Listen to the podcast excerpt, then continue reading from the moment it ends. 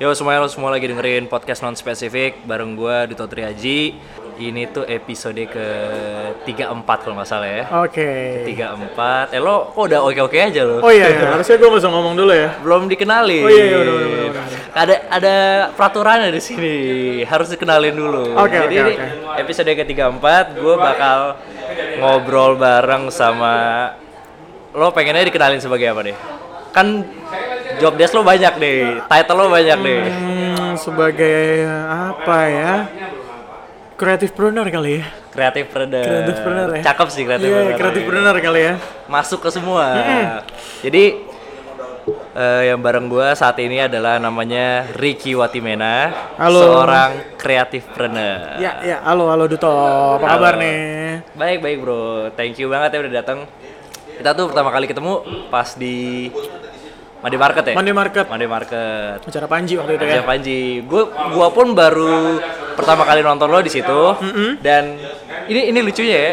Jadi pas eh, siang kan Monday Market malam ya, Yes. jam 8-an. Siangnya itu gue ngeliat apa siang apa kemarin ya gue ngeliat Insta story teman gue. Oke. Ada elu. Oh, si siapa? Si Tata ada namanya. Oh iya, Tata. Iya ada elu makanya gue liat lah kok ada dia nih. Padahal kan di posternya kelihatan juga. Iya, iya, iya, iya, iya, iya. Oh kenal ya sama Tata gitu. Akhirnya baru kali kita habis itu ngobrol-ngobrol. Iya, Kita pembukaannya dari situ ya. Oh, gitu. bukan dari situ. Kan harus ada basa-basi ya betul, dulu. betul, nih. betul, betul, betul. Berarti kan lo sekarang bukan sampai sekarang sih dari dulu kali ya. Stand up Hmm. comedian ya. Iya, berawal dari 2012 sih dulu. Hmm? Gue kenal stand up 2012, pas banget gue lagi nongkrong sama temen sih Tok waktu itu. Hah? Dulu gue tuh termasuk orang yang gak tahu stand up. Gue nggak Oke. pernah nonton stand up. Hmm? Terus eh, dan di tongkrongan gue waktu SMA tuh, gue emang suka ngelawak sih. Maksudnya gue seneng jadi spotlight lah dari dulu. Oke, lo tuh jadi kayak yang tukang ngebajol ya. Iya, Oke. pokoknya gue seneng apa aja tuh bisa gue jadi, gue bisa bahas. Berarti untuk eh, kata-kata lo kalau lucu di tongkrongan belum tentu lucu di stand up. Itu salah tuh ya. Em, ya Ada pengecualian. ada pengecualian Ya. kalau lo mau belajar sih. Oke, gitu. betul betul betul betul. Karena treatmentnya beda kan. Hah? Treatmentnya beda. Terus akhirnya temen gue waktu itu nyeletuk, Rick lu kayaknya mesti nonton stand up deh, karena lu cocok kalau lo stand up. Oke. Dari situlah gue akhirnya tahu Metro TV waktu itu pertama kali Hah? ada acara namanya Open Mic di Metro TV Oke. tahun 2012. Gua email ke Metro TV Hah? karena gue masih nggak tahu gimana caranya gue bisa stand up pokoknya pas gue nonton itu ada uh, tulisan kayak kalau lo mau coba lo email ke sini Oh, itu bebas siapa aja? bebas tapi sebulan dua bulan tiga bulan gue tungguin tuh nggak ada Oke. Gitu, toh. Lo nungguinnya tuh berharap gak? Iya nothing tulus sih sebenarnya kayak tulus. tapi gue pengen nyoba gitu akhirnya gue nonton gue nonton gue nonton gue nonton lah akhirnya videonya Raditya Dika Panji terus di itu di uh, comedy club dulu yang pokoknya Di cara Raman mereka Papana ya? iya Raman Ah. Papana gua di situ gua nonton abis itu gua nyari di Twitter Hah? ada nggak sih stand up komedi di Twitter Hah? ternyata ada komunitasnya Oh, di situ lo baru tahu komunitasnya. baru tahu Lo masuk ke Depok ya? masuk ke Depok Masuk stand up Indo Depok Itu masih siapa itu? Masih Coki udah ada belum? Coki udah ada Coki udah ada. Harry Hore? udah ada Harry Hore udah ada Yuda Keling udah ada Viko udah ada Hah? Udah banyak lah maksudnya udah beberapa cuman waktu itu mereka memang nating tulus mereka tuh belum ada yang kompas waktu itu Oke. gitu Sampai akhirnya yang masuk Kompas duluan siapa? Dari Depok. Kan Depok banyak banget kan yang masuk masuk Kompas. kompas duluan itu pokoknya Viko Viko ya? Viko Yuda Keling nah tapi sebelumnya tuh mereka udah di ada yang udah ada di Metro TV Yuda Keling Oke. yang dari Metro tuh duluan Yuda Keling sih Yuda Keling pertama. Hmm. Oke, habis itu baru lo coba dalamin stand up Yes. gitu. Tapi stand up tuh kalau kalau gue percaya ya, semua hal itu apalagi kalau lo ngelakuin dengan sungguh-sungguh ya, lo dengan Hmm. senang pasti ada manfaatnya dong buat lo. banyak sih kalau menurut gua Kalau menurut lo apa aja manfaatnya? Kalau Karena kalau gue- menurut gue banyak banget deh. Oke, berarti kita bahas satu-satu Iya. ya dari Oh, sudut eh, lo pandang. kalau mau nanya gue silakan. Oke, siap. Iya. Berarti ini uh, dari sudut pandang gue ya, stand up comedy. Uh, stand up comedy itu ngebentuk gue untuk mm, bisa membahas segala sesuatu secara beruntun. Maksudnya uh, lo tuh jadi terstruktur gitu loh dan lo jadi berani menilai dan mengeluarkan opini lo sih kalau menurut gue itu Oke. gitu karena kalau gue dulu bercanda tuh selalu nggak ada konteks kan Apalagi bicara tongkrongan deh. bercanda tongkrongan nggak ada konteks toh gitu loh Iya, gue setuju, gue setuju itu. terus kalau ya yang general stand up comedy tuh bisa ngelatih public speaking lo lah Ya itu itu pasti. Yes. ya. Karena kan stand up comedy dibilang sebagai the master of public speaking. Karena ya kita harus eh, ngebuat penonton ya ketawa terus gitu. Yang di mana sulit juga loh. tuh Nah kalau dibandingin lo ngelawak di tongkrongan sama ngelawak di stand up comedy itu beda nggak sih? beda lah Beda karena kenapa? secara respon juga beda kan Hmm? kalau lo ngelawak di tongkrongan lo itu harus ada tektoknya gitu Ya betul betul. Iya kan, Karena lu- kalau ngelawak sendiri aneh jatuh ya. Hmm, Kayak kalau lo lu apa sih so asik aja. Hmm, kalau lu ngelawak sendiri tuh lo memaksakan orang lain untuk tertawa kan. Iya, iya, Tapi kalau di tongkrongan kan lo bisa eh, konteksnya bebas lo ngecengin, Hah? lo bisa bikin orang ketawa gitu. Lo lo dapet responnya tuh real langsung gitu lo kayak ngobrol tektokan. Oh, Tapi kalau oke. stand up kan sebetulnya kan satu arah. Iya betul, monolog kita kan. Nah, meskipun ada part di mana kalau ada heckling atau ada orang ada ngomong. atau long riffing orang. Ya ya ya. Cuman kalau the real stand up comedy show kan one way kan. Yap, yap, betul. Kita cerita, orang ketawa, kita cerita, orang ketawa. Ah, Tapi iya. kalau di tongkrongan enggak, kita diskusi, ketawa, kita respon dari ketawa itu, dia juga segala macam gitu. Kalau dari secara struktur sebetulnya beda nih. Ah. Beda banget makanya kenapa bilang anak tongkrongan belum tentu bisa jadi stand up comedian Ah, gitu.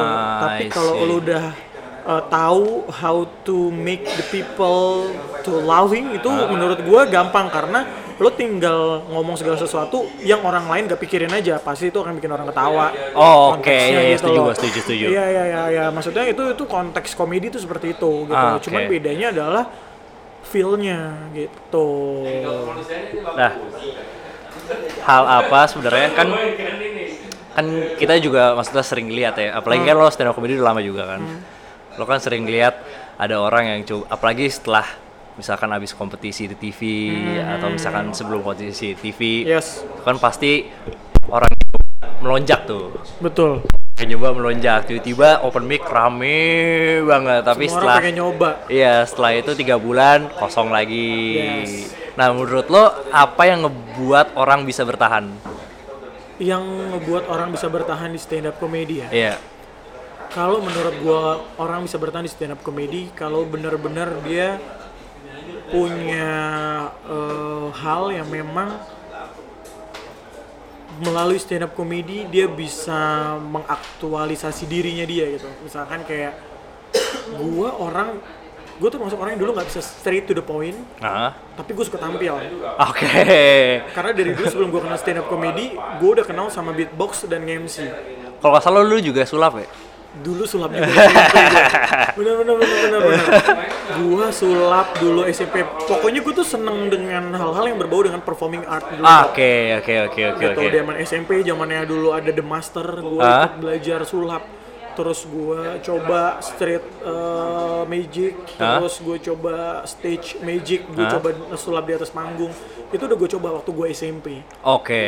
SMA SMP mau ke SMA itu transisinya gua kenal sama dunia beatbox. Ah gitu gue kenal beatbox gue kenal MC gue Hmm. coba MC di sekolah segala macam sampai akhirnya gue kenal stand up nah dulu sebagai seorang pesulap sebagai seorang beatboxer sebagai seorang MC tuh nggak bisa ngebahas segala sesuatu yang straight to the point ah Ngerti kan oke maksud gue iya kayak iya iya misalkan lo sulap ya lo udah punya objektif lo punya aiming tuh kayak gue sulap nih Ah. ada satu trik yang mau gue kasih lihat tapi gue nggak bisa ngebahas segala sesuatunya gitu Oke, tapi kan kalau MC lo bukannya juga bisa ngomong straight to the point gitu ya? iya cuman dulu gue masih belum tahu gimana caranya Oh, Oke, masih belajar juga. Masih belajar, Dan gitu. stand up ini sebenarnya yang bikin lo jadi ngerti semua. Betul. Ah. Yang lu tuh harus punya banyak pengetahuan Ah, supaya enak masuknya gitu. Nah, nah, kan lo sekarang juga maksudnya kalau dari cerita lo ya, lo dulu belajar sulap, lo abis itu eh, jadi MC juga, lo beatbox juga. Lo nggak takut dicap sebagai orang yang istilahnya jack of all trades, jago banyak tapi nggak ada yang dimasterin. Itu dulu ke kelemahan gue tuh. Tok. Kenapa tuh? karena gue gampang lompat-lompat Ah. ya kan dari sulap gue beatbox gue nge-MC terus akhirnya gue stand up ketakutan gue di saat gue masuk stand up tuh dulu kayak gitu takutnya kayaknya gue nggak lama nih habis itu gue lompat Ah, lagi oke. gitu kan Ah. karena gue udah udah ngelompatin beberapa stage yang kayak gue jadinya tuh nggak maksimal Oke. apa pun kayak dulu gue les gitar, Ah. gue les drum, karena dulu gue pengen banget jadi musisi, tapi Ah. gue nggak fokus juga di situ. Gue pengen jadi pemain sepak bola, gue pengen jadi pemain futsal, gue nggak gue nggak fokus. Ah. Sampai akhirnya gue kenal stand up comedy, itu gue juga punya rasa ketakutan yang sama. Ah, I see. Pokoknya yang bikin gue akhirnya bertahan di stand up comedy adalah di saat gue tiga bulan pertama gue join stand up comedy, Hah? gue itu diajak untuk open mic off air di Metro TV. Oh, tiga bulan udah masuk metro loh. Yes. Hancur. Jadi eh, dulu di komunitas gue di Stand Up Indo Depok, Hah? salah satu anak baru yang performance-nya eh, bagus Hah? dan akhirnya ditarik sama TV pertama kali itu adalah gue. Oke. Gitu. Meskipun yang lain udah ada yang masuk TV, Ah, keling, tapi yang Ore. yang baru itu saat itu loh. anak baru dalam tiga bulan udah punya materi bagus. Hah? Terus gue ditarik sama Metro TV, akhirnya gue masuk Metro TV. Yang dulu sebetulnya gue nggak, gue nating tulus, maksudnya kayak oh yaudah gue join komunitas aja nih. Nah. Gue nggak nggak kepikiran gue bisa masuk TV gitu loh. Lo nggak pernah kepikiran, ah ini gue ikut ini bakal jadi artis nih bisa nih gitu. Enggak, enggak, enggak, enggak. Dulu Oh, gue nggak kayak gitu toh. Oh. Karena gue dulu ngerasa kayak, ah gue suka aja nih, gue suka nih sama stand up. Ah, Gue Oke. seneng ngeliat orang bisa ketawa, karena gue anaknya emang seneng bercanda. Iya, apalagi lo kan di tongkrongan emang suka yang ngelawak juga kan. Yes, gitu. Oke oke. Tapi dari karena ya kalau kalau gue ya, gue tuh sebenarnya punya ketakutan. eh, ini mungkin salahnya gue juga sih. Gue tuh ketika suka sama sesuatu, gue takut buat nyoba yang lain. Dengan iming-iming ya ini hal yang gue suka, gue harus fokus di sini. Oke. Nah mungkin gue kebalikan lu. Hmm, Karena kalau lu kan dulu lo suka sama sulap, Yes. akhirnya lo coba yang lain gitu. Iya, iya. Walaupun gue dulu juga coba-coba, tapi ketika gue dapet yang suka banget, contohnya stand up ini, gue tuh ada rasa takut buat ah kalau gue ngelakuin ini ntar stand up gue gimana, ah kalau gue Iya, ngelakuin iya, ini iya. ntar eh, ntar stand up gue gue nggak maju-maju Hmm. gitu. Nah kalau menurut lo cara buat ngilangin itu gimana sih? Karena banyak lo orang yang kayak gitu. eh kalau ngomongin rasa ketakutan, maksud tuh balik lagi sih, maksudnya di saat lo kenal sama satu hal yang bikin lo suka banget, Hah? motivasi lo tuh apa sebenarnya gitu loh. Oke. lo harus punya satu motivasi ya kalau gue misalnya gini gue itu bensin gue untuk gue bisa nggak takut adalah karena gue seneng jadi perhatian orang lain Oke. gue tuh seneng di saat gue lagi ada dalam satu lingkungan baru gue tuh ada contribute nya di situ Hmm. gue tuh eh, bisa let's say misalkan kayak gue sulap Ah. gue nge-MC gue beatbox orang tuh bisa nengok gitu oh ada Rico Timena Ah, gitu loh maksud gue oke. jadi apa pun mediumnya apa pun hal yang nempel sama gue Hah? pokoknya tujuan gue adalah supaya gue diperhatiin orang Oke, It- Gitu. tapi itu emang modal awal sih, apalagi buat stand up ya. Itu Betul. modal awal, lo harus suka diperhatiin orang. betul Karena kalau, jadi kalau gue dulu ikut stand up ya, itu sebenarnya alasannya simple. apa tuh apa tuh kenapa lu akhirnya bisa kenal stand up comedy Jadi gue tuh sebenarnya udah suka dari dulu, Hmm. dari zaman gue SMA. Tapi gue baru mulai berani coba itu akhir gue kuliah. oke Jadi gue dari dulu coba penikmat aja. Yes. Gue nontonin Rian, gue nontonin zaman G, Iya, gue iya. nontonin. Cuma gue nggak pernah kepikiran, ah gue nggak bisa gitu. Karena gue tuh orang yang su- eh, susah ngomong. oke Gue tuh dulu ada saat di mana kayak ini bahkan saat gue SMA kuliah gitu ya, gue ngobrol sama orang tuh takut. Berarti lu lebih introvert dong? Gue introvert. Introvert ya? Gue introvert yang mencoba ekstrovert. oke Eh, oke oke Jadi gue gue ada bahkan gue dulu pernah pas lagi ke mall gitu, gue ngobrol sama satpam, gue keringet dingin. oke Setakut itu gue ngobrol sama orang. Tapi otak gue berisik. Iya, Jadi iya, iya. gue banyak hal-hal yang nggak bisa keluar, yang harus lewat filter otak gue dulu. Nah akhirnya ada satu kejadian gitu eh, yang nge-trigger gue buat coba stand up. Hmm. Akhirnya gue coba, gue coba dan ternyata responnya positif loh. Oke. Jadi pertama kali gue coba pecah. Cuma kan biasa gitu ya, Iya, awal iya, pecah langsung ngebom ngebom ngebom ngebom. Nah gue kayak gitu. Cuma gue udah ngerasain pecah itu Iya, dan iya. itu kan adiktif banget ya. betul Kayak lo berhasil Iya, bikin iya. orang ketawa tuh apalagi satu ruangan benar-benar tepuk tangan itu Yes. adiktif banget dan Betul. gue mencoba menghidupkan kembali rasa itu makanya gue coba-coba terus dan akhirnya sampai sekarang Oke oke oke. Berarti itu salah satu. Gue gue gue sebenarnya nggak tahu sih gue orang yang introvert apa extrovert dari dulu. Eh, sampai gue gue dulu pernah ada satu momen di mana gue tuh sebetulnya juga takut gitu ngobrol sama orang toh. hmm. Kayak ya mau let's say gue naik angkot terus gue bilang pak gue mau turun di situ dulu tuh gue masih kayak ah iya iya iya iya takut iya. takut. Ah, Takut iya, iya. ngerasain, aduh gimana ya ngobrolnya gitu. Ntar kira so asik apa gimana gitu ngobrol sama orang baru tuh gimana ya gitu. Ah. Gue dulu sampai ngira gue kayaknya gue introvert deh gitu. Ah. Tapi ada satu energi lain yang berlebih tuh yang memaksa gue untuk gue tampil gitu. oke Gitu makanya eh, sampai sekarang pun gue kadang-kadang bisa memilah mana waktu yang gue bisa Ah, sendiri, oke. mana waktu yang gue bisa em, energi gue bisa berlebih untuk gue bisa ngobrol sama orang lain. Dan ah akhirnya gue tahu see. maksudnya itu ada ada ada em, sisi yang namanya ambivert kan. ah itu dua-duanya ya dua-duanya Ah. gitu apa gue ambivert juga kali ya? Gak tau gue Gue mungkin, gak tahu mungkin, Asli gue gak tahu Gue tuh masih gak tahu sama diri gue sendiri loh kadang-kadang Iya, iya, iya. Nah ini sebenarnya pertanyaan yang kayaknya bakal selalu gue lempar ke semua stand up comedian gitu. Oke. Misalkan gue masukin mereka ke podcast ini sebenarnya pertanyaan template, pertanyaan generik yang emang udah gue siapin. oke Menurut lo komedi itu apa sih? komedi ya komedi buat gue sih sebuah tools gue seneng ngomongnya sebagai sebuah tools Hah? untuk lo berekspresi eh, di mana pun lo berada sama siapa pun lo berinteraksi sih Hmm. karena kalau menurut gue komedi itu bisa jadi satu alat untuk mengajak orang masuk ke dalam dunia lo Ah, oke oke oke oke oke setuju gue itu. let's say kayak misalkan gue seneng dengan komedi karena dengan komedi orang bisa cair Hah? sama gue Ah, iya, orang iya. bisa tahu siapa diri gue yang sebenarnya Komedi itu kayak self defense loh. Iya. Karena dulu ya pas zaman-zaman gue yang zaman- kayak zaman-zaman SMP gitu.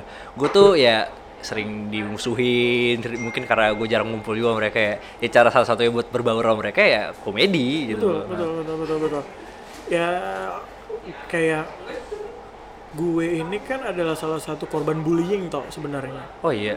Dari SMP gue dibully sampai akhirnya SMA kelas 1 gue dibully bukan karena gue cupu enggak cuman karena ada orang orang-orang tuh melihat gue nih kayak bisa jadi something gitu loh yang Oh, oke. ya ini Maksudnya ini- something tuh gimana? gini gini maksud gue gini kayak gue SMP gue tipe orang yang friendly banget sama Oke. perempuan gue gampang Ah, Oke banget deket oke sama oke. perempuan Lo dianggap sebagai ancaman. Nah, kayak kita nih ancaman di tongkrongan kita gitu loh sampai akhirnya dulu gue SMP gue dibully tuh sama kakak kelas gue karena eh, cewek yang dia taksir tuh gampang deket dan sering jalan bareng sama gue Oke. bukan karena gue suka tapi karena emang kita enak dia enak aja ngobrol sama gue dan gue enak aja ngobrol sama dia gitu Hmm. dan akhirnya si kakak kelas ini dia adalah orang yang superior yang di mana dia pentolan sekolah Oke, dia tuh kayak abang-abangannya ya. Abang-abangan. Oke. dia punya masa begitu banyak Hah? Yang akhirnya setiap hari gue itu selalu dipalak Setiap hari? setiap hari dari gue kelas 1 SMA sampai gue kelas 2 sampai gue mau naik kelas 3 pas dia gue dia dia lulus dari SMP gue bebas Anjir abis dong duit lo. ya kalau nggak ada ya gue ngumpet-ngumpet pokoknya gue gimana caranya gue harus kreatif thinking gue tuh waktu itu di, diasah Oh banget dia tuh. jadi justru dia saya karena lo bertahan hidup di Yes. situ. yes, gue harus survive. Gue nggak mungkin, gue nggak boleh lenje. ya. Ya, gue nggak, gue gue nggak bisa minta tolong sama siapa-siapa karena gue juga bingung gue mau minta tolongnya gimana. Hah? Gue minta tolong sama teman-teman angkatan gue juga banyak teman-teman angkatan gue yang Justru eh, mendukung itu. Justru mendukung dan pengen banget bergaul sama si geng si kakak kelas ini. Oke. Dan akhirnya ya udah gue harus survive sendiri nih, gitu. Ah. akhirnya gue mengasah diri gue untuk kayak kenapa ya orang-orang selalu kayak gitu. Oke. Kenapa ya dia kayak gitu? Oh, mungkin karena gue gampang deket nih sama perempuan-perempuan, gitu Ah. kan? Akhirnya singkat cerita SMA tuh terjadi lagi tuh. Hah? Masalahnya sama? Masalahnya nggak, masalahnya eh, karena gue dulu SMA-nya di Jakarta, di Hah? Jakarta Selatan. Emang kalau sebelumnya di mana? Eh, SMP gue dulu di Jakarta Selatan, Hah? gue masuk SMA di Depok. Oke. SMA, SM, SMA swasta di Depok yang di mana SMA swasta di Depok ini dia itu punya SD dan SMP gitu ya. Jadi SMA Mardiwana ini dia punya SD dan SMP Mardiwana. Oke. Jadi yang masuk SMA itu hampir 80% sampai 90% Itu dari SD SMP.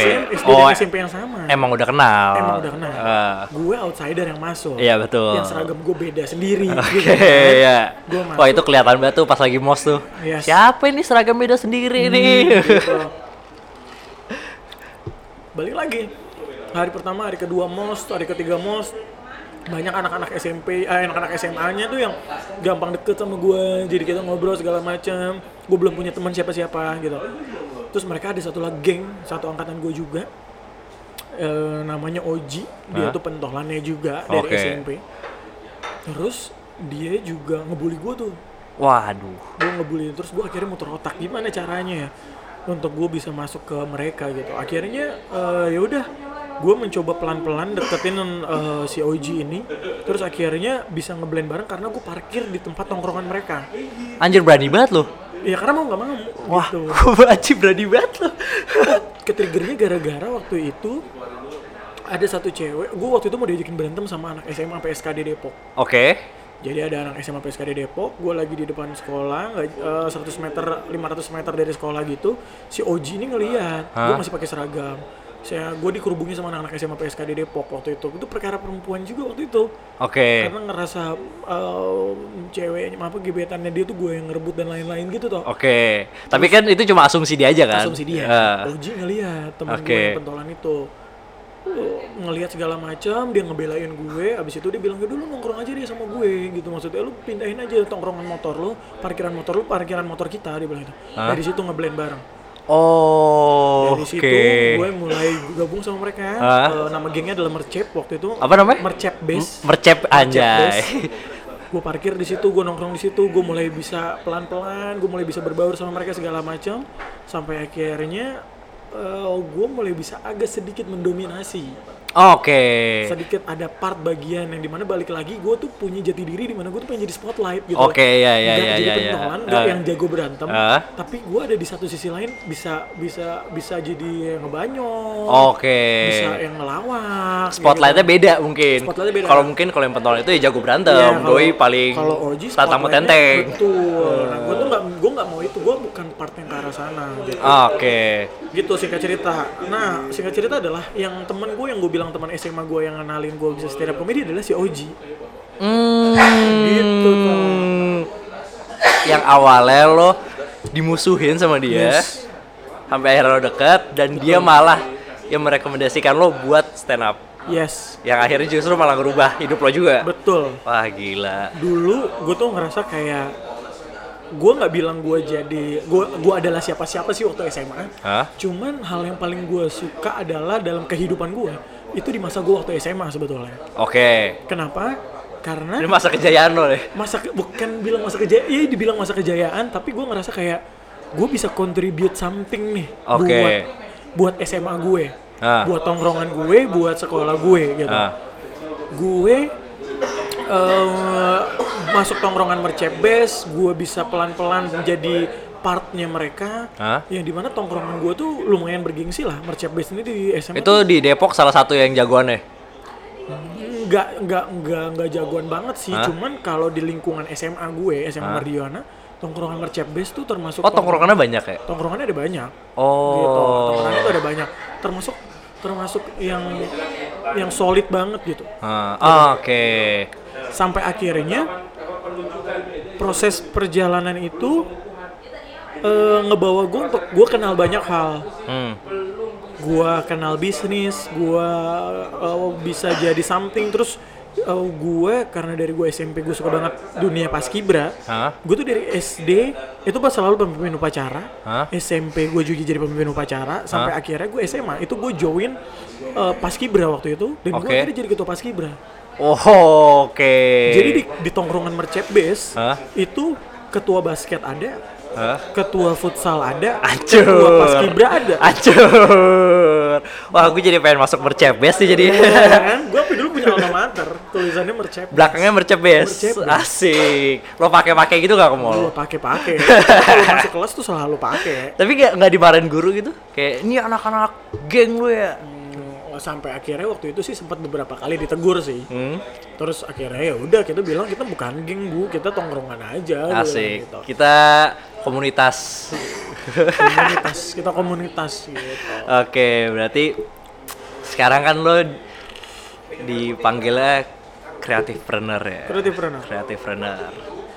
Kan lo sekarang juga megang satu perusahaan ya, yes namanya Piku. Piku Project Piku betul. Project ini tuh apa sih? Piku Project itu gue bilangnya sebagai kreatif digital house Hah? yang di mana gue bergeraknya awalnya video production Hmm? gue eh, produce video konten apa pun Hah? untuk web series karena gue dulu kerja di MNC Pictures Oke. gue bikin video productionnya adalah web series Hah? TVC video company profile dan lain-lain lah pokoknya kita selalu produce video konten Oke. gitu. Sampai akhirnya gue ngerasa kayak kalau untuk video production aja udah banyak nih Hmm. gitu kan gue harus punya satu sisi di mana gue bisa jual si kontennya Oke. jadi gue mencari cara em, kalau gue tawarin ke klien atau gue tawarin ke brand Hmm? gue tawarin juga untuk gimana caranya mereka bisa em, memarketingkan lah Oke. Si kontennya gitu Ini si Piku ini udah jalan berapa sih? Setahun ya? setahun setengah lah Setahun setengah. Masalahnya ada apa aja biasanya? masalahnya banyak banget sih masalahnya Gue paling bisa- seneng loh kalau denger entrepreneur ngomongin masalah. masalah tuh akan selalu ada sih. Iya. Maksud gue kalau karena nggak masalah, kalau nggak ada masalah ya nggak kita tuh nggak akan bisa improvement kan. Hmm. Justru kalau nggak ada masalah berarti masalahnya di lu. Yes. Ini kenapa nih nggak ada masalah? Ini kenapa lancar-lancar aja? Iya. Kalau dulu eh masalahnya selalu cari klien sih. Kalau Hmm. dulu kan. Gue tuh selalu percaya kayak nggak mungkin ada barang atau jasa apa pun yang nggak laku nih Hah? pasti akan bisa selalu laku. Yang penting lo ngerti cara cara jualannya. Cara jualannya ya. Gitu. Nah, permasalahan pertama adalah biasanya gue cari customer, Hah. ya kan? Gue cari klien nih. Kalau udah dapat klien, gimana nih caranya supaya klien ini bisa purchase nih? Gimana Iya. caranya klien ini bisa deal nih sama gue? ya Atau kan? bisa recurring purchase lagi ya? Yes, Oke. Gitu kan. Terus masalah selanjutnya di saat gue lagi doing uh, production, Hmm?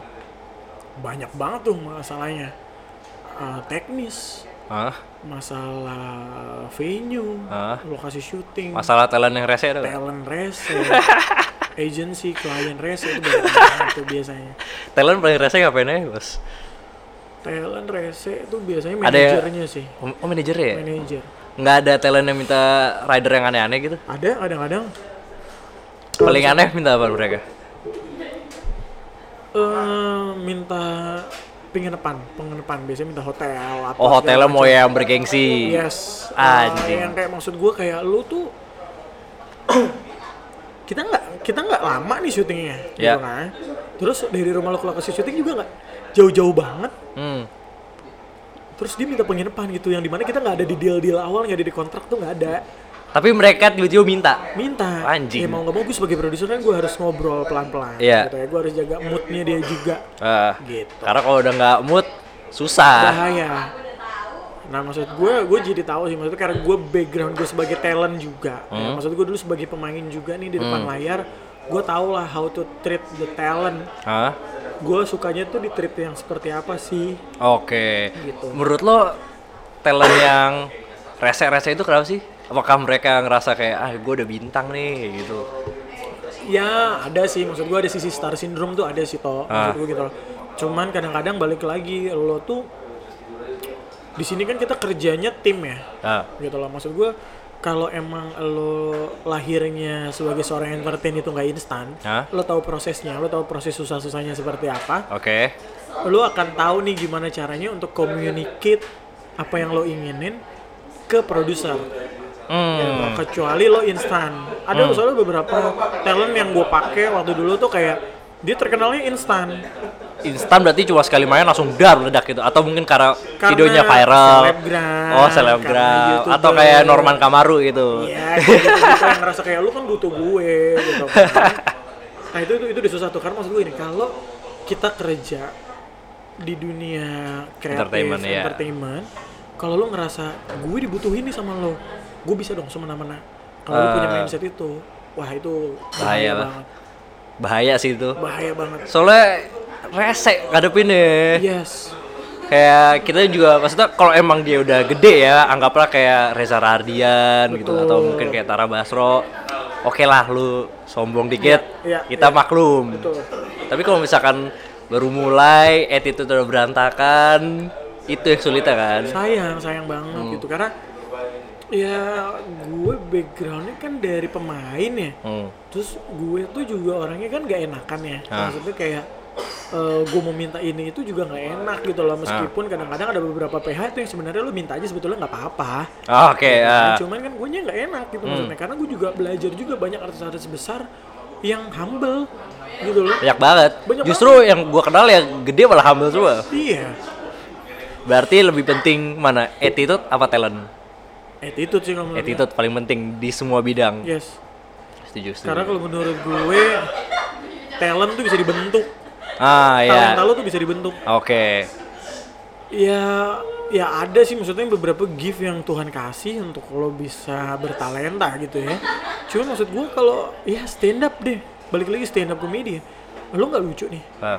kalau lo kenal stand up comedy lo bisa lucu Iya betul. Stand up comedy itu salah satu cara buat orang yang nggak lucu belajar lucu. yes Iya, itu gue setuju. Tuh. Tapi gue dulu tuh termasuk orang yang ditegur karena attitude loh. oh iya kenapa Jadi dulu pernah gue. Jadi kan gue dulu sebenarnya awalnya bukan di Jakarta, nyoba stand up. Gue nyoba stand up pertama kali. Eh itu, eh enggak, gue di Jakarta pertama kali nyoba. Tapi gue tumbuhnya itu di Jatinangor. oh Gue unpad. di Bandung ya Iya, gue ya. unpad. Nah, gue jadi banyak belajar stand up di sana. oke Terus suatu hari setelah gue lulus dari Unpad, gue balik ke Jakarta, gue nyoba open mic kan di. Jakarta Utara. Itu tuh tempatnya masih di ada yang namanya Allegro itu Allegro, tempat karaoke, karaoke, ya betul. tempat karaoke. Itu gue baru pertama kali baru pertama kali ke sana, belum kenal siapa-siapa.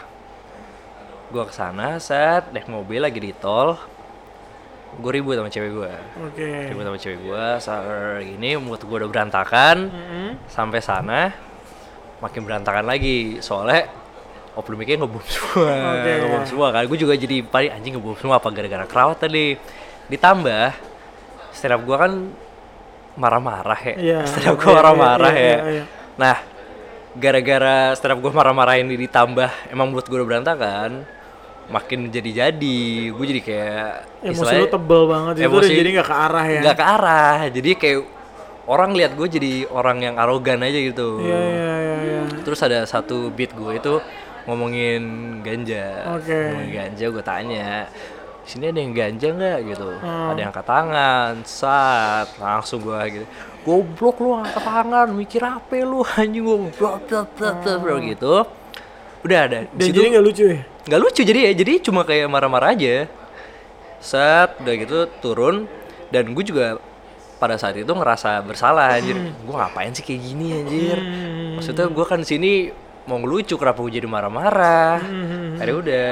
Seminggu setelah itu ada salah satu senior di ya di stand up comedy gitulah bilang ke gue tok attitude lo benerin. Gue kemarin dapat kabar lo di Jakarta Utara kayak gini gini gini gini. Iya. udahlah lo ke sana minta maaf. Akhirnya udah gue open mic keliling keliling Jakarta buat minta maaf doang. Oke. Jadi gue di atas panggung minta maaf minta- dan gue gue minta maaf itu karena emang gue ngerasa salah. Karena ya maksudnya kalau gue emang pengen bertahan di sini ya gue harus temenin orang-orang ini. Mau nggak mau dong. Karena gue nggak bisa maju sendiri harus ada orang yang nge-backing gue Betul. harus ada orang misalkan gue bikin show dia datang Iya. dan paling paling mungkin yang datang itu komik kan betul nah makanya gue ngerasa aduh ngapain ya gue kayak gini akhirnya gue gue ke sana gue muter-muter gue minta maaf Iya iya iya. Karena memang eh, dari perjalanan gue masuk ke komunitas stand up, Hah? eh, komunitas ini unik toh. Iya kenapa tuh Karena pertama kita akan ketemu sama beragam orang orang betul banget betul banget dan kita harus bisa involved di dalamnya Hah? dan diri kita tuh jadi harus adaptasi gitu. Iya, harus gampang berbaur. Yes. Nah, itu itu juga yang gue pelajarin di stand up ini. Iya, tapi maksud gini, lo nggak boleh kehilangan ciri khas lo, lo nggak Hah? boleh memaksakan lo jadi orang lain untuk Iya. lo bisa masuk ke Ah. komunitas itu. Eh, tapi kalau ada orang yang unrespect sama lo karena attitude lo, menurut gue itu satu hal yang baik menurut gue. Kenapa? Karena lo sudah memperlihatkan, ya ini gue gitu loh. Oke, sebetulnya. ya. Kalau perkara ada orang yang nggak suka, ya memang karena mungkin caranya yang salah. Mungkin. Dan- Mungkin emang cara gue saat itu emang terlalu bedak-bedak Iya. atau mungkin dianya yang baperan. Betul. Kan kita nggak tahu itu. Betul, betul. Untuk memaafkannya adalah ya lo harus jadi orang yang lucu. Itu. Karena ini komunitas. Iya, karena lo mau sekasar apa pun, lo mau sejahat apa pun, kalau lucu orang terima-terima aja. Yes. Iya. Itu gue Nah. setuju kali itu. Kenapa komunitas ini kalau menurut gue unik? Karena kita gampang memperlihatkan attitude kita dari apa yang kita ucapin kan? Hmm, hmm. Karena senjata kita kan ngomong. Iya, senjata kita verbal banget. verbal banget. Eh, Dari verbal itu kelihatan banget kita orangnya kayak gimana. Iya. Sudut pandang kita seperti apa. Yap. Makanya kita gampang melihat menilai orang ah, dari cara dia ngomong, dari cara dia membuat sebuah tulisan. hmm. Nah makanya eh itu yang dari dulu tuh gue ngejaga banget tuh. Apa tuh ngejaga Gua ngejaga- tulisannya? Iya ngejaga tulisan gue. Gue dulu nggak suka ngebahas materi yang blue. Oke, ya, ya, ya, ya. Gue nggak suka banget karena gue nggak pengen banget tercermin Gue orang yang gue yang pervert Iya, gitu.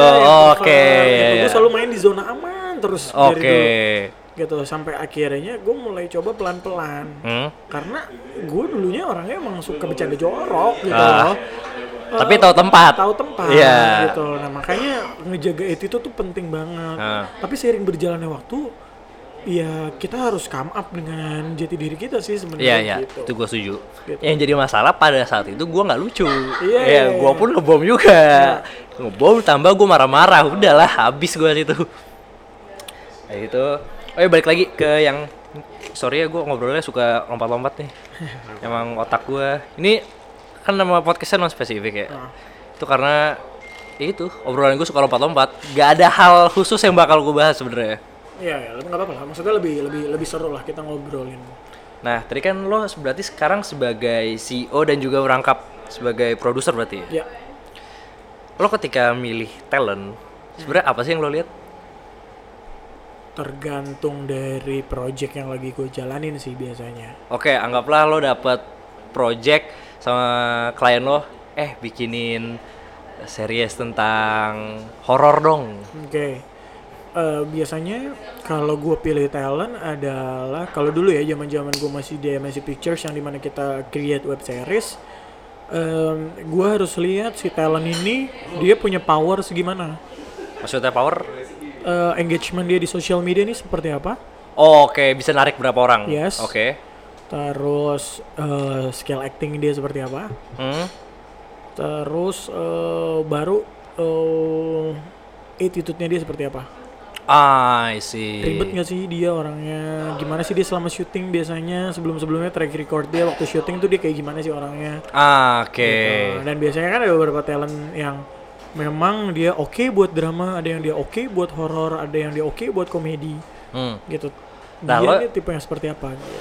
lo nilainya actingnya itu maksudnya kan gue tuh orang yang ketika nonton film gue nonton aja gue nggak perhatiin wah ini actingnya bagus nih gitu nah kalau lo tuh ngelihat ini orang actingnya bagus tuh dari mana Ya natural aja gitu adegannya Ah. natural tidak memaksakan dirinya dia gitu. Karena kalau acting itu kan sebetulnya adalah sebuah sistem interpretatif yang lo dapet gitu misalkan Duto dapat skrip menjadi seorang Reza yang di mana Reza ini backgroundnya sebagai seorang anak SMA yang berandalan oke gitu ya sementara em, di kehidupan nyatanya Duto tuh bukan anak SMA yang berandalan Iya, betul. tapi di saat lo dapat skrip lo bisa adaptable dengan skenario nya Hah? lo bisa beradaptasi dengan skenario nya dan bisa menginterpretasikan si Reza ini dalam sudut pandangnya Duto gitu hmm. Jadi tetap ada sisi Dutonya yang tercermin dalam bentuk Reza ngerti kan maksud gue Oh, nah yang yang oke. orang yang orang yang jago tuh seperti itu Reza Rahadian menjadi seorang Habibi yang sebetulnya di situ ada sisi Reza Rahadiannya untuk Oh, tercermin oke. dalam sebuah bentuk Habibi. Ah, Gitu. Jadi orang yang jago tuh adalah orang yang bukan jadi orang lain di saat dia acting, tapi dia bisa memunculkan dirinya dia dalam bentuk orang lain. Tapi tetap- masih ada tapi sisanya tetap dia. Masih ada sisinya dia. Oh, anjir baru tahu nih gue kayak gini seru-seru nih seru. Gitu. Itu oh, ya, gua juga gua masih pik- belajar. Gue pikir tuh orang yang jago acting ya bener berubah jadi orang lain gitu. Hmm, nggak juga sih, karena dia tetap akan ada unsurnya dia gitu, ada unsur diri lo di dalamnya gitu. Oke. Karena lo menginterpretasikan kan si Ah. karakter ini nih seperti apa ya orangnya. Nanti pasti akan tercermin ada sisi lo nya juga gitu. Terlambat laun seiring lo akan terus belajar, lo akan ya bisa nge-switch berapa persen ada diri lo di situ, ada berapa persen yang lo create untuk Hmm. menjadi seorang karakter itu gitu. Oke. Talent paling jelek actingnya yang pernah kerja sama lo kayak gimana? Yang kaku lah pasti. Kaku. Yang scripted banget Oh. gitu. Oke, nih wa- uh, ngomongin skrip nih. Menurut lo talent yang bagus itu yang ngikutin skrip banget atau yang bisa improv improv dikit?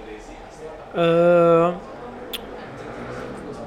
kalau menurut gue em, talent yang bagus adalah yang dia sebenarnya udah menguasai skrip Hah? tapi di saat execute dia bisa kasih advice kayaknya lebih bagusan kayak gini deh Oh. gue improve ya kayak gini ya gitu tapi seenggaknya dia udah tahu guideline-nya secara Oke, skrip oke. gitu Udah emang udah ada landasannya ya. Ya. Ini ceritanya bakal kayak gini-gini, lo bakal ngomong gini. Tapi kalau misalkan lo ngerasa kalau ngomong kayak gini lebih enak ya silakan. betul Oke. tapi yang pasti oh, lu harus mendalami dulu karakter ini Oke. lu harus tahu dulu karakter ini dia hobinya apa dia sukanya apa kebiasaannya dia apa Hmm?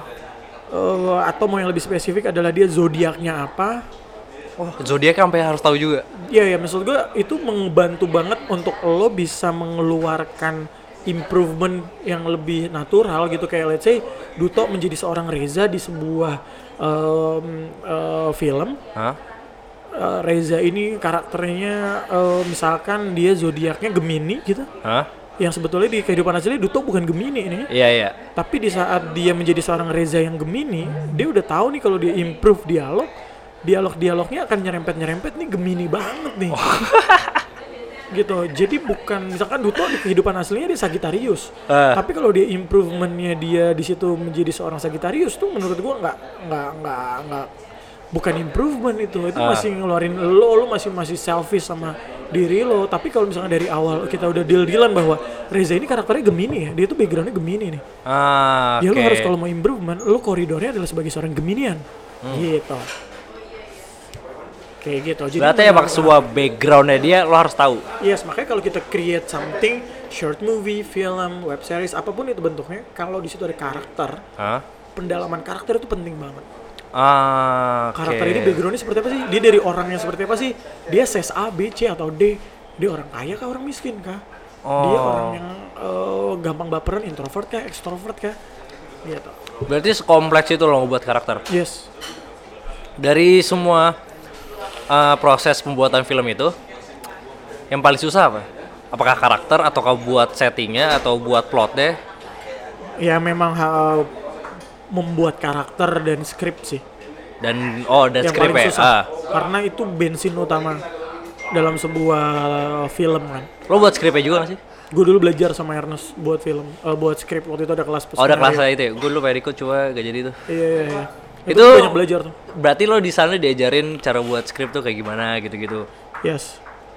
Dari awal dari masih sinopsis premis terus sampai akhirnya udah mulai ada scene plotnya habis itu mulai dialog cara bikin dialog seperti apa gitu. Oke, tapi lo secara profesional eh, bikin skrip juga gak? di beberapa web series gue ada yang gue bikin. Nah, menurut lo skrip yang bagus tuh kayak gimana? Skrip yang bagus tuh yang pasti ada awalan dan ada akhirnya gitu. Ada ada satu tujuan yang tercapai di situ. Hmm. Eh, ya maksud gue sama kayak lo create materi stand up comedy. Makanya gini kenapa jadi menjadi seorang scriptwriter? Menurut gue lebih gampang di saat lo udah kenal stand up comedy. Hmm. gitu. Karena akan lebih mudah.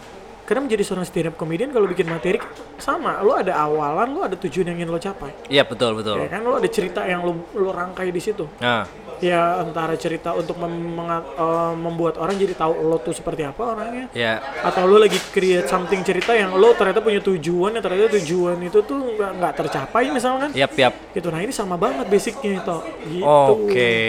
Tapi kan kalau misalkan stand up kan nggak tahu ya kalau gue buat stand up itu gue ngomong dulu baru gue tulis. oke Nah, apakah mesti sedangkan kan kalau skrip ya kita buat skrip kan kita harus berusaha menjadi nulis skrip orang lain juga kan. ya betul Nah, sedangkan eh itu bukan kita. Maksudnya apakah emang sama aja gitu? Apakah eh, dengan gue stand up kayak gini bisa gitu buat skrip kayak gitu? bisa banget lah Oh, oke. bisa bisa bisa banget karena eh, menurut gua semua seni penulisan tuh basicnya sama Hmm. Lu eh, harus tahu eh, tujuan lu tuh apa Ah. ngomong itu Hah? tujuan lo apa bercerita itu Ah, oke. karena eh, cara bercerita itu kan macem-macem ya Hmm. di saat cara bercerita ini macem-macem untuk merangkainya kalau misalkan kayak eh, lo stand up lu tuh materinya dari satu beat ke beat lain tuh lompat-lompat gitu Yap. Nggak ngebahas satu tema yang besar Ah. tapi alangkah lebih baiknya kalau misalkan dalam satu premis yang sama Iya, iya, iya, iya, setuju gue itu. gitu jadi maksud gue ya basicnya sama lah Ah. bisa banget lu bisa banget untuk menjadi seorang itu bisa dilatih bisa karena terbiasa sih sebenarnya Iya, berarti emang harus ngelakuin kan? harus ngelakuin harus coba Oke, lo berarti dulu sebelumnya aktor juga ya? ya karena stand up jadinya kecemplung di acting pertama kali tuh di 2016 gue syuting sinetron Syuting sinetron. Eh, sorry. Siapa ya lagi nelfon-nelfon gue? Tadi apa sih lupa kan gue? Ini gue suka lupa nih kayak gini. Eh, berarti lo lu aktor pertama kali main sinetron. yes Sinetronnya apa tuh bro? dulu namanya keluarga gokil Oh, hancur. komedi komedi Komedi. komedi Jadi apa di sana? gue di sana jadi orang Ambon Hmm. Tapi lo emang orang Ambon kan? tapi nggak murni Ambon gue toh Iya. jadi dari kecil Lo ada Sundanya kan? ada Sundanya jadi gue dari kecil tuh gue nggak tahu kebiasaan orang Ambon tuh apa Ah. logat orang Ambon tuh seperti apa maksudnya Oke. gue nggak terbiasa tapi mau nggak mau akhirnya gue mencoba mendalami tuh perlahan perlahan perlahan karena nggak ada persiapannya sedikit kan Ah. karena gue langsung di calling untuk gue syuting tuh di hari H Oke. jadi gue belajarnya tuh uh, learning by doing akhirnya Ah. Ya udah akhirnya dari situ mulai suka sama dunia acting Hah? selesai dari gue sinetron gue syuting film pertama gue film mau jadi apa sama Star Vision Hah? bareng sama Soleh Solihun dan beberapa stand up comedian yang lain Oke. dari situ gue mulai mulai menaikkan uh, cara belajar gue untuk dunia acting gitu Oke. Lo yang di mau jadi kan gue nonton yang mau jadi apa juga. ya. Lo kan ada acting ditampar ya. iya Sakit ya? sakit tuh beneran tuh itu prosesnya Dan gue tahu itu keteknya pasti kayak cuma sekali dong. Nah, nggak cuma sekali tuh berkali-kali tuh. Lo nggak baper apa gitu lo tampar aja? Kok gue jadi nggak tahu ya kalau gue tampar aja jadi gue tampar ya bro. Apalagi tampar gue belum pernah tampar cewek sih. Iya iya iya iya. Ya. Karena di situ di situ gue juga berpikiran kayak ya gue harus menyampingkan sisi emosional gue sebagai laki-laki yang akhirnya ditampar perempuan. Tapi ada bapernya gitu loh. Hmm, bapernya sih enggak sih akhirnya karena gue udah mulai mencoba self Profesional. control Ah. profesional kayak enggak enggak ini dibayar kok maksud gue ini ini sebuah hal yang profesional gitu kalau senatural mungkin akan lebih bagus gitu jadi ya udah fine Ah, Oke. Itu berapa kali tag bro? gue lupa kayaknya tiga atau empat Itu pipi lo mulai merah tamparan ke berapa? kedua kayaknya karena dari tag awal kan sebenarnya udah beneran kan Ah. di tag kedua mau ketiga, ketiga deh kayaknya atau kedua itu kedua tuh gue minta istirahat dulu karena si lawan gue namparnya itu deket kuping Ah, jadi pusing peng- pusing dan pengang Ah. gitu terus akhirnya gue istirahat dulu udah habis itu baru karena nggak boleh salah teknik Ah. kan kalau nampar gitu itu baru menurut gue itu baru sekian hal yang rumit loh dalam sebuah acting Hah? karena tampar tuh adegan yang simple sebetulnya Iya, iya tinggal plak. plak gitu doang Tapi kan sakit pak. Sakit. Eh, belum koreo yang ribet. Oke, belum yang harus lo belajar berantem gitu. Anjir. Yang lo harus lompat-lompat. Ih, gue sedih banget aja ngeliat orang ditampar gitu. Itu ya itu akhirnya gue jadi suka sama seninya tuh kayak gitu kan Ah, seni oke. acting tuh sebegitu sebegitu kompleks Hmm? dan sebegitu serunya kalau lu kulik lebih dalam Ah, Oke. Berarti lo itu mulai acting gara-gara stand up. gara-gara stand up Lo stand up itu pas kuliah? Apa sebelum awal awal awal kuliah lah awal kuliah? ya gue mah lagi liburan kuliah semester awal mau masuk semester 1 Hmm? gue mulai kenal open mic segala macam Oke, berarti setelah lo lulus kuliah, lo nggak sempet kerja kantoran ya? gue lulus kuliah itu enggak gue syuting sinetron Oke, berarti gue lulus, lulus, 2016 tuh gue syuting sinetron berarti lo lulus kuliah langsung mendalami dunia entertainment itu. yes Wah gila. akhirnya gue kayak ngerasa gue mau full time menjadi seorang stand up comedian mau jadi entertainer Hah? Habis itu 2017 2017 tuh termasuk eh, puncak titik puncak kejayaan gue lah. Oke, itu banyak job masuk semua banyak tuh. job stand up sinetron film. Terus di 2017 mau ke akhir gue nggak ada job sama sekali. Hmm, Oke. akhirnya eh, datanglah orang menawari gue untuk gue kerja di MNC Pictures Ah, oke. gitu akhirnya kerja lah gue di MNC Pictures Sebagai produser. profesional sebagai seorang produser Oke, bedanya apa tuh? Maksudnya, lo lebih- kalau dari lo ya, lo lebih seneng kerja yang kantoran atau misalkan ya stand up aja? eh gue lebih seneng kerja gue lebih seneng punya kantor sih Lebih seneng punya kantor? yes karena kalau dulu sebagai seorang stand up comedian kan kita hitungannya freelancing ya Iya betul. jadi seorang freelancer tuh em, ya kita nggak tahu bulan depan tuh kita ada Iya. income apa enggak gitu Makanya pas tadi gue denger anjir lo abis lulus langsung stand up comedian Karena gue belum berani kayak gitu Maksudnya lo tuh termasuk orang yang berani buat langsung nyemplung ke menjadi stand up comedian full time ya? Iya iya iya. Tapi dulu tuh gue pernah kerja sebagai jurnalis karena kan gue ya, kuliah gue major gue adalah jurnalistik kan. Hmm. Jadi gue pernah magang dan lama di Tempo waktu itu jadi jurnalis 6 bulan. Oh, Oke, oh emang lo sempet magang ya? Ya, gue sempat magang 6 bulan dan gue ngerasa kayak ini bukan gue, tapi gue suka sama dunia komunikasi Hah? gitu karena gue gue juga ngerasa uh, ilmu yang gue pelajarin di kampus juga sesuai dan gue suka banget sama dunia ini sama dunia komunikasi yang akhirnya gue gue nggak kepikiran gue jadi profesional yaudah akhirnya gue jadi entertain aja gitu sampai Ah, akhirnya oke. di satu sisi gue akhirnya dapet tawaran untuk menjadi seorang profesional gue ambil karena gue juga nggak ada job Hah? gue ngerasa juga gue bulan depan juga gue masih punya cicilan mobil waktu itu Oke. ya udah akhirnya gue ambil deh gue gue gue ngejob deh gue gue jadi profesional deh yang akhirnya juga waktunya juga lebih fleksibel kok Iya. di kantornya gue juga masih tetap boleh stand up gue masih boleh tetap uh, syuting gitu. Tapi 9 to 5 tuh? 9 to 5 tapi nggak nggak terikat Ah, Oke. jadi produser kan kebanyakan di lapangan kan. Nah, oh, oke. Nah, berarti kan lo abis lulus dari kuliah langsung jadi freelancer gitu kan?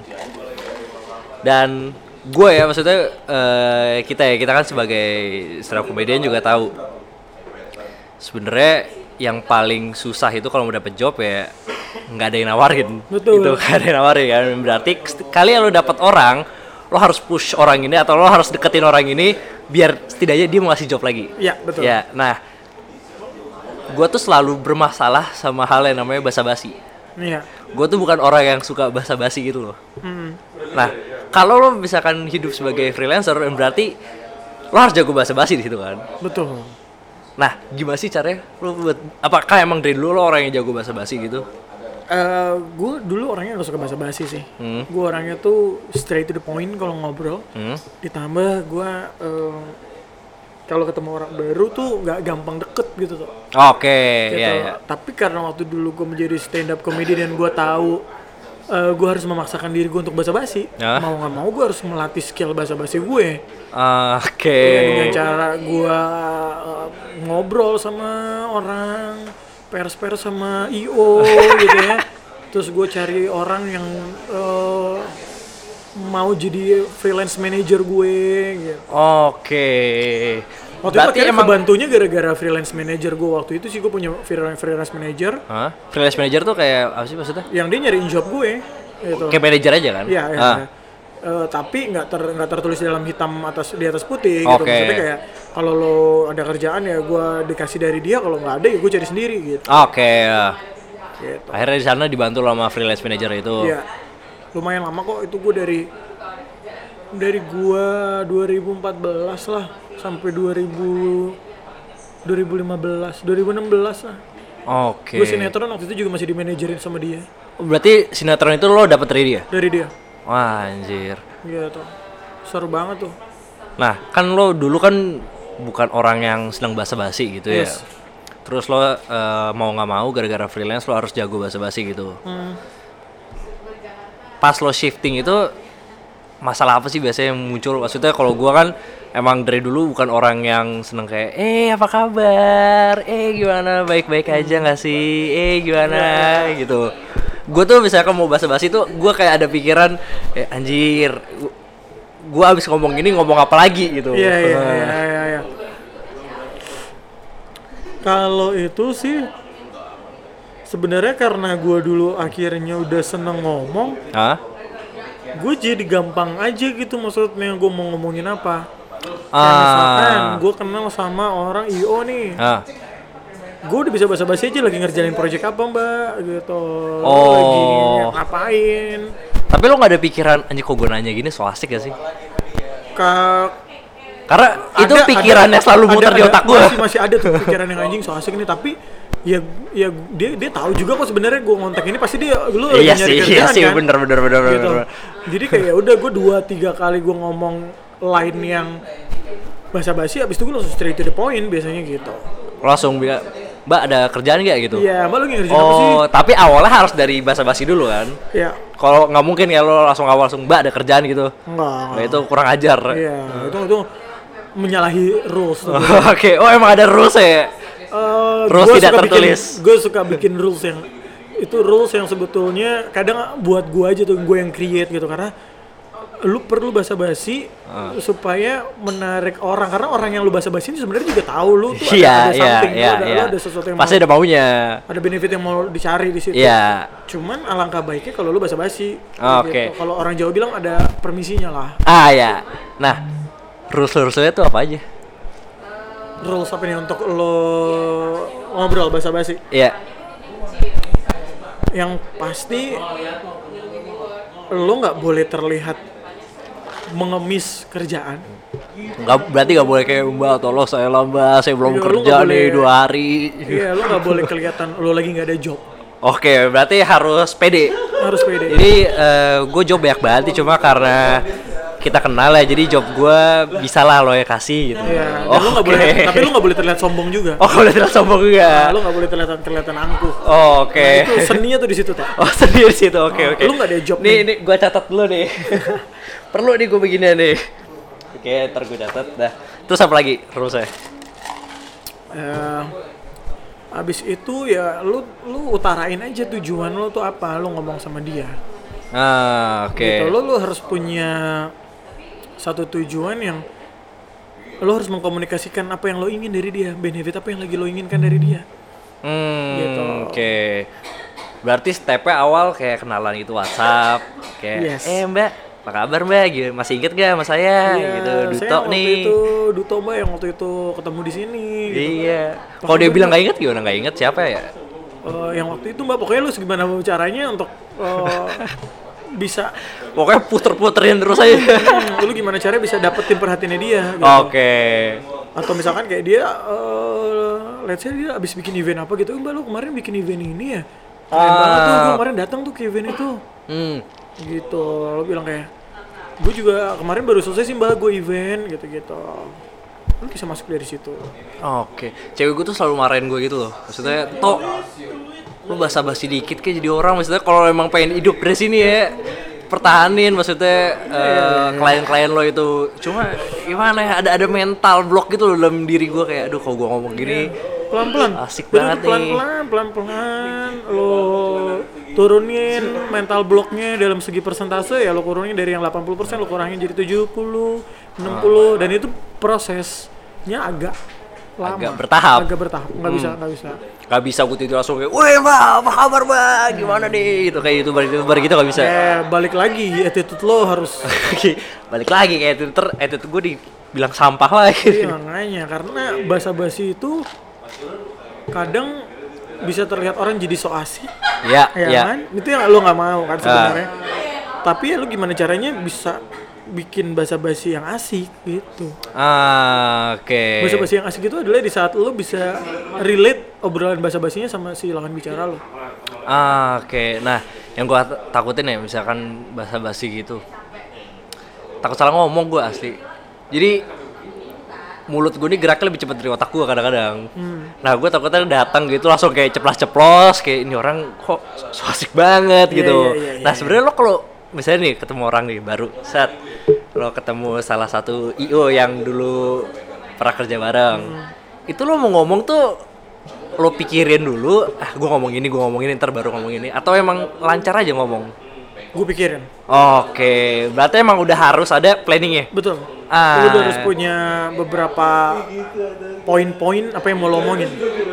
Oke. Sebatas mana lo berbahasa basi, Hah? sebatas mana abis itu lo langsung straight to the point sama uh, hal apa yang mau lo omongin gue mau minta kerjaan pokoknya intinya kan kalau lo bahasa basi adalah lo pengen get the benefit dari orang lawan lawan bicara lo kan Yap, sebetulnya gitu loh dengan cara ya lo ngasih intro dulu nih ya. Ah, oke. jadi ya lo lo lo bertahap gitu maksudnya kayak lagu aja kan gak langsung ref gitu loh Iya betul ada lagu aja juga gak langsung di bait pertama Iya. lo harus ada intro dulu gitu Hmm. Nah, di titik mana lo sampai mikir ini saatnya gue serang nih? di saat dia udah mulai nyaman dan nyambung obrolannya Oke. Di saat dia udah mulai ngerespon dan dia mungkin udah tanya balik, emang lu sekarang lagi sibuk apa sih Rick? Ah, Oh gue lagi sibuk ini sih mbak, lagi gini gini gini. Eh, terus kemarin gue soalnya juga eh, ngeliat event lu nih mbak gitu, makanya emang lu sekarang lagi ngerjain apa sih mbak? Bisa kali nge-MC gue. pancing-pancing dikit ya. Pancing-pancing dikit, Oh, gitu. gitu tuh caranya. Oh, harus gue terapi tuh ntar tuh. Itu masalah jam terbang sih toh, masalah kebiasaan aja. Ah, oke. Dan bahasa-bahasa itu nggak cuman tentang kerjaan, Hah? Lu bisa ke semua aspek, ke semua hal lu bisa coba. Hmm? Oh, apa pun itu gitu misalkan. Tapi mungkin yang paling berpengaruh ya untuk kita ini kerjaan. Kerjaan. Ah, oke. gitu kalau lo nggak basa-basi ya lo nggak dapet kerjaan lah Iyalah anjir su- sulit, Pak. Ya. Apalagi jadi kerjaan freelance kayak gini. ngepintin sih sebetulnya susah Iya, iya, itu dia. Jaga hubungannya. ya. jaga hubungannya Karena apalagi maksudnya di dunia kita ini eh istilahnya tembok tuh punya kuping. betul Kalau misalnya kita jelek dikit, nyebarnya cepet banget. cepet banget Eh, Oke. nah makanya eh, intro atau bahasa basi itu punya seni tersendiri Hmm? after di saat lo udah dapat benefit dari lawan bicara dan akhirnya lo dapet job lo dapet kerjaan Hah? dan lo performance-nya oke after dari situ lo harus maintain lagi kan Ah, maintain hubungan oke. lagi itu adalah seni lagi yang tersendiri Oke. Tapi lo mulai belajar itu dari kapan ya? Maksudnya mulai paham sama hal itu? dari awal dulu pertama kali gue masuk TV sih Oh iya, dari situ baru kayak ah, gua harus maintain nih kayak gini-gini. Ah, gue harus maintain gue harus uh, memperbaiki juga diri gue gue harus improvement lagi gak gampang puas sama apa yang udah gue capai sebelum sebelumnya Ah. karena kalau lu gampang puas lo akan masuk ke dalam zona nyaman lo dan lo akhirnya akan terjerat sama satu zona yang lo nggak akan bisa lepas dari situ lo akan merasa terpuas mem- mem- mem- mem- merasa diri lo tuh puas dengan diri lo yang seperti itu gitu Ah, Oke. kalau dalam konteksnya kita sebagai stand up stand up comedian ya lo harus create materi baru terus Iya betul. Ya istilah harus produktif terus kan. Iya iya iya Oke oke. kayak gitu Oke, nah sekarang berarti eh, lo udah punya bisnis sendiri. Ini bisnis pertama lo kan? Enggak, ini bisnis ketujuh yang udah gue bikin. Anjir, banyak juga lo bisnis. Iya, iya. Kayak Sandiaga Uno lo. Gurita bisnis lo ya. Iya, tapi nggak ada yang buat gitu, nggak ada yang gitu. Karena dari dulu yang balik lagi ke cerita gue sebelumnya, gue suka bisnis toh. Hmm. Gue dulu pernah ikut MLM, gue pernah eh, jadi gue pernah bisnis contekan UN Wah, waktu anjing. SMA. Anjing. Pas SMA lo jadi cetekan UN. Iya. Itu maksudnya model bisnisnya kayak gimana?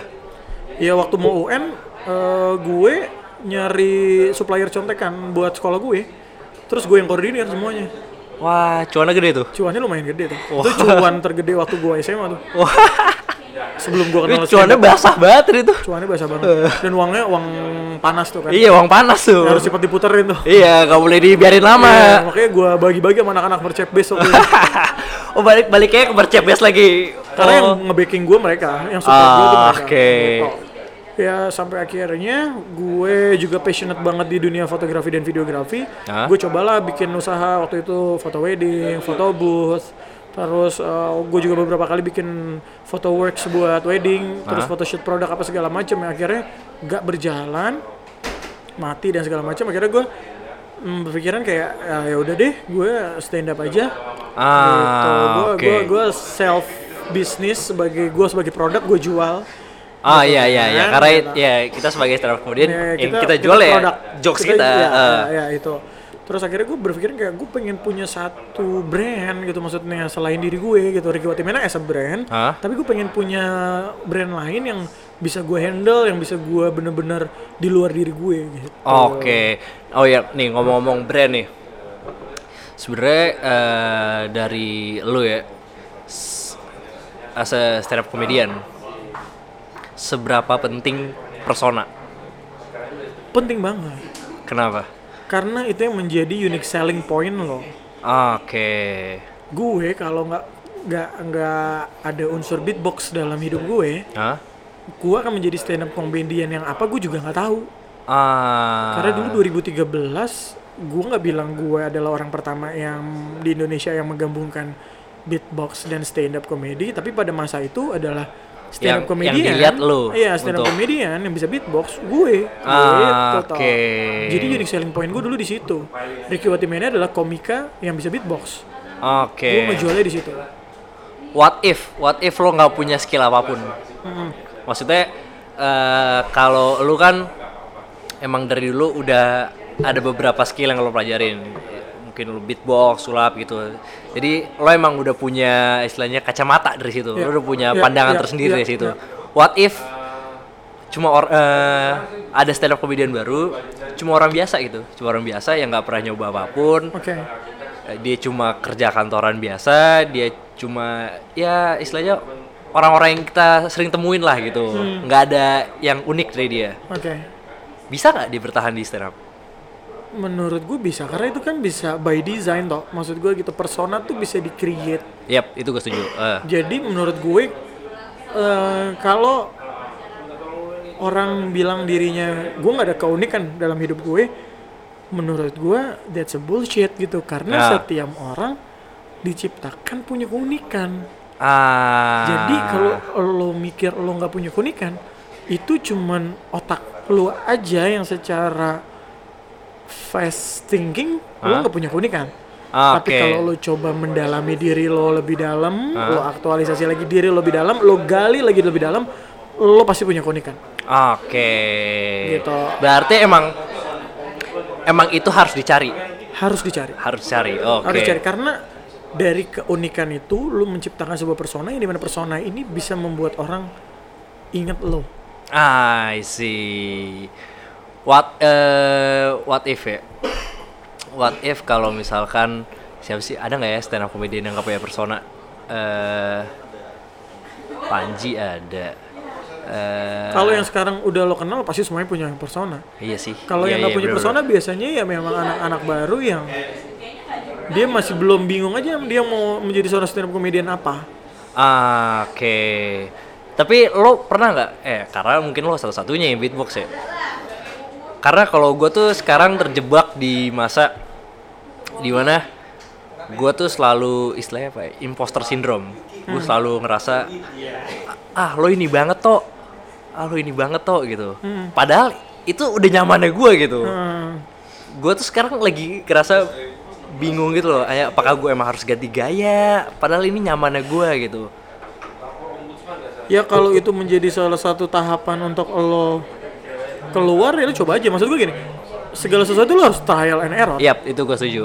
Jadi nggak ada salah dan betul, Hah? nggak ada salah Apalagi dan di dunia seni ini ya. di dunia seni ini nggak ada salah dan benar lu coba Ah, Oke. maksud gue kondisinya adalah membangun sebuah brand Hmm? itu perlu tes pasar Oke. Ah. lo, lo harus lo iya, harus iya, iya, coba gitu misalnya nanti di saat proses itu berjalan lo akan tahu akan akan kebentuk nih eh, personal lo seperti apa dan akan kebentuk pasar lo seperti apa gitu. Oke, berarti eh tes pasar, setelah Yes. itu lo tahu eh, feedback dari mereka kayak gimana, Yes. baru lo bentuk persona dari situ. betul Ah, Oke. itu poinnya Oke. jadi jangan pernah takut untuk kayak ah kalau gue coba dapat nggak ya Ya harus dicoba kan kita nggak pernah tahu Iya betul, sama kayak istilahnya nyari apa yang lo suka lah. betul Iya, kan kayak orang maksudnya dari teman-teman gue juga banyak gitu kayak Tok, gue nih capek kerja ya, gue pengen cari apa yang gue suka menurut lo apa ya? Ya mana gue tahu. Iya. Iya lo harus coba gitu. Karena ya kalau lo nggak coba ya lo nggak tahu gitu. betul Contohnya kayak iya kayak kayak lo aja deh gitu. Lo nyoba banyak hal akhirnya sampai sekarang ketemu kan. Iya. Nah, ternyata gue suka ini nih gitu. Ini yang emang gue suka banget. betul Oke. kayak gue tadinya mau full time menjadi seorang entrepreneur kan kayak punya banyak kekhawatiran gitu kayak ya gue bisa nggak ya ngebangun tim bisa nggak ya jalanin company nggak bisa Ah. nggak ya gue uh, monetizing dari sini gue bisa nggak ya dapat get revenue dari sini selain gue menjadi seorang pekerja profesional cuman emang nggak mau harus dicoba gitu Iya, emang harus nyemplung. Jadi kalau misalkan kita mendapati segala permasalahan kita jadi bisa improvement lagi kita bisa problem solving lagi kita Ah, akhirnya bisa oh dapat formulanya untuk kita ngejalanin si mobil ini gitu Ah, I see. Lo pas kerja pernah dapat bos yang rese gak? wah itu mah udah pasti lah ya Kayak emang semua kantor kayak gitu ya. pasti Gue tuh kantor gue tuh ada satu bos gitu kayak gue sampai mikir lo kok bisa sih di situ gitu. Kok lo bisa dan dari posisi pernah nggak ngerti apa-apa. untuk gue makanya kemarin selek sama bos gue yang waktu kemarin juga gara-gara itu. Kayak lu tuh sebenarnya kayak gak ngerti apa-apa deh. Eh, terus lu kayak sok ngerti gitu. Terus ini hardi gue gimana sih? Tapi menurut lo kenapa mereka bisa ada di sana? kenapa? Kenapa mereka bisa ada di sana? gue selalu percaya segala sesuatu gak ada yang kebetulan ya toh Ya, Jadi kalau menurut gua kenapa si orang itu ada di posisi itu, eh menurut gua emang udah takdirnya aja tuh dia ada di situ. atau emang jago ngejilat aja ya? Ya mungkin Iya, gitu ya. mungkin ngejilatnya pas gitu kali di Iya, mungkin tepat pas. di selangkangan aja gitu Iya kali. pas tuh. Jadi kayak ya udah. gitu. Oh, jadi udah pas langsung nih on point gitu kan. Iya. Itu nyebelin banget sih teman ya udah lah ya. Selalu ada kok orang-orang yang kayak gitu yang nyebelin. Ya, kita udah satu jam 10 menit. Wah luar biasa. Luar biasa. Gak kerasa ya? Nggak kerasa, Nggak kerasa. sama Bapak Dito. Eh Bapak Duto. Oke, jadi eh ini thank you banget loh udah sempetin waktu ke sini. Ini mungkin Sama-sama. gue bakal ngobrol-ngobrol lagi sih sama lo. Iya dong, Mungkin kita- kita bakal bikin lagi nih. Kita belum kita ngobrolin percintaan belum. Belum. Sudut pandang masing-masing kita. Belum. Proses perjalanan kisah cinta. Belum. Ya kan ngebahas tentang gender mungkin. Belum. Wah, itu padahal seru banget. Seru banget. Gue tuh tadi kepikiran mau nanya itu. Gue kepikiran gitu, cuma gue ngeliat jam anjir udah satu jam lebih anjir. Berarti next kita mesti bikin tuh. Next harus bikin. Kita ngebahas tentang fenomena-fenomena dari sudut pandang kita masing-masing gitu Nah kan. iya, wah kalau percintaan tentang gender seru sih. Seru banget lah. Seru banget pak. Karena gue seneng banget tuh ngebahas itu. Hmm. Ya teasernya kayak gue nggak pernah percaya bahwa laki-laki lebih bangsat dibandingin perempuan. Kenapa? Karena kalau menurut gue dua makhluk yang Tuhan ciptakan ini punya persentase yang sama dalam dia menjalani kehidupan.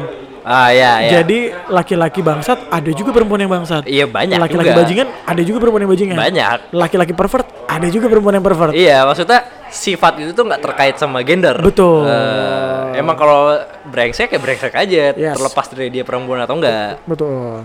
Oke, wah anjing seru kenapa gue nanya ini tadi ya? Ya seru banget tuh nanya itu. Ya udah mungkin next time kita ketemu Next lagi time, ya. next time kita harus bahas. Eh, ya jadi thank you buat lo semua yang udah dengerin. Eh, ya, gue Oktober itu ada rencana bikin show bareng teman gue. Eh, untuk namanya belum bisa dikasih tahu dan untuk siapa yang bakal eh, jadi tandeman gue di show itu juga belum bisa gue kasih tahu. Tapi eh, untuk harga tiket ya nggak mahal-mahal lah, palingan nggak nyampe 50 kayaknya.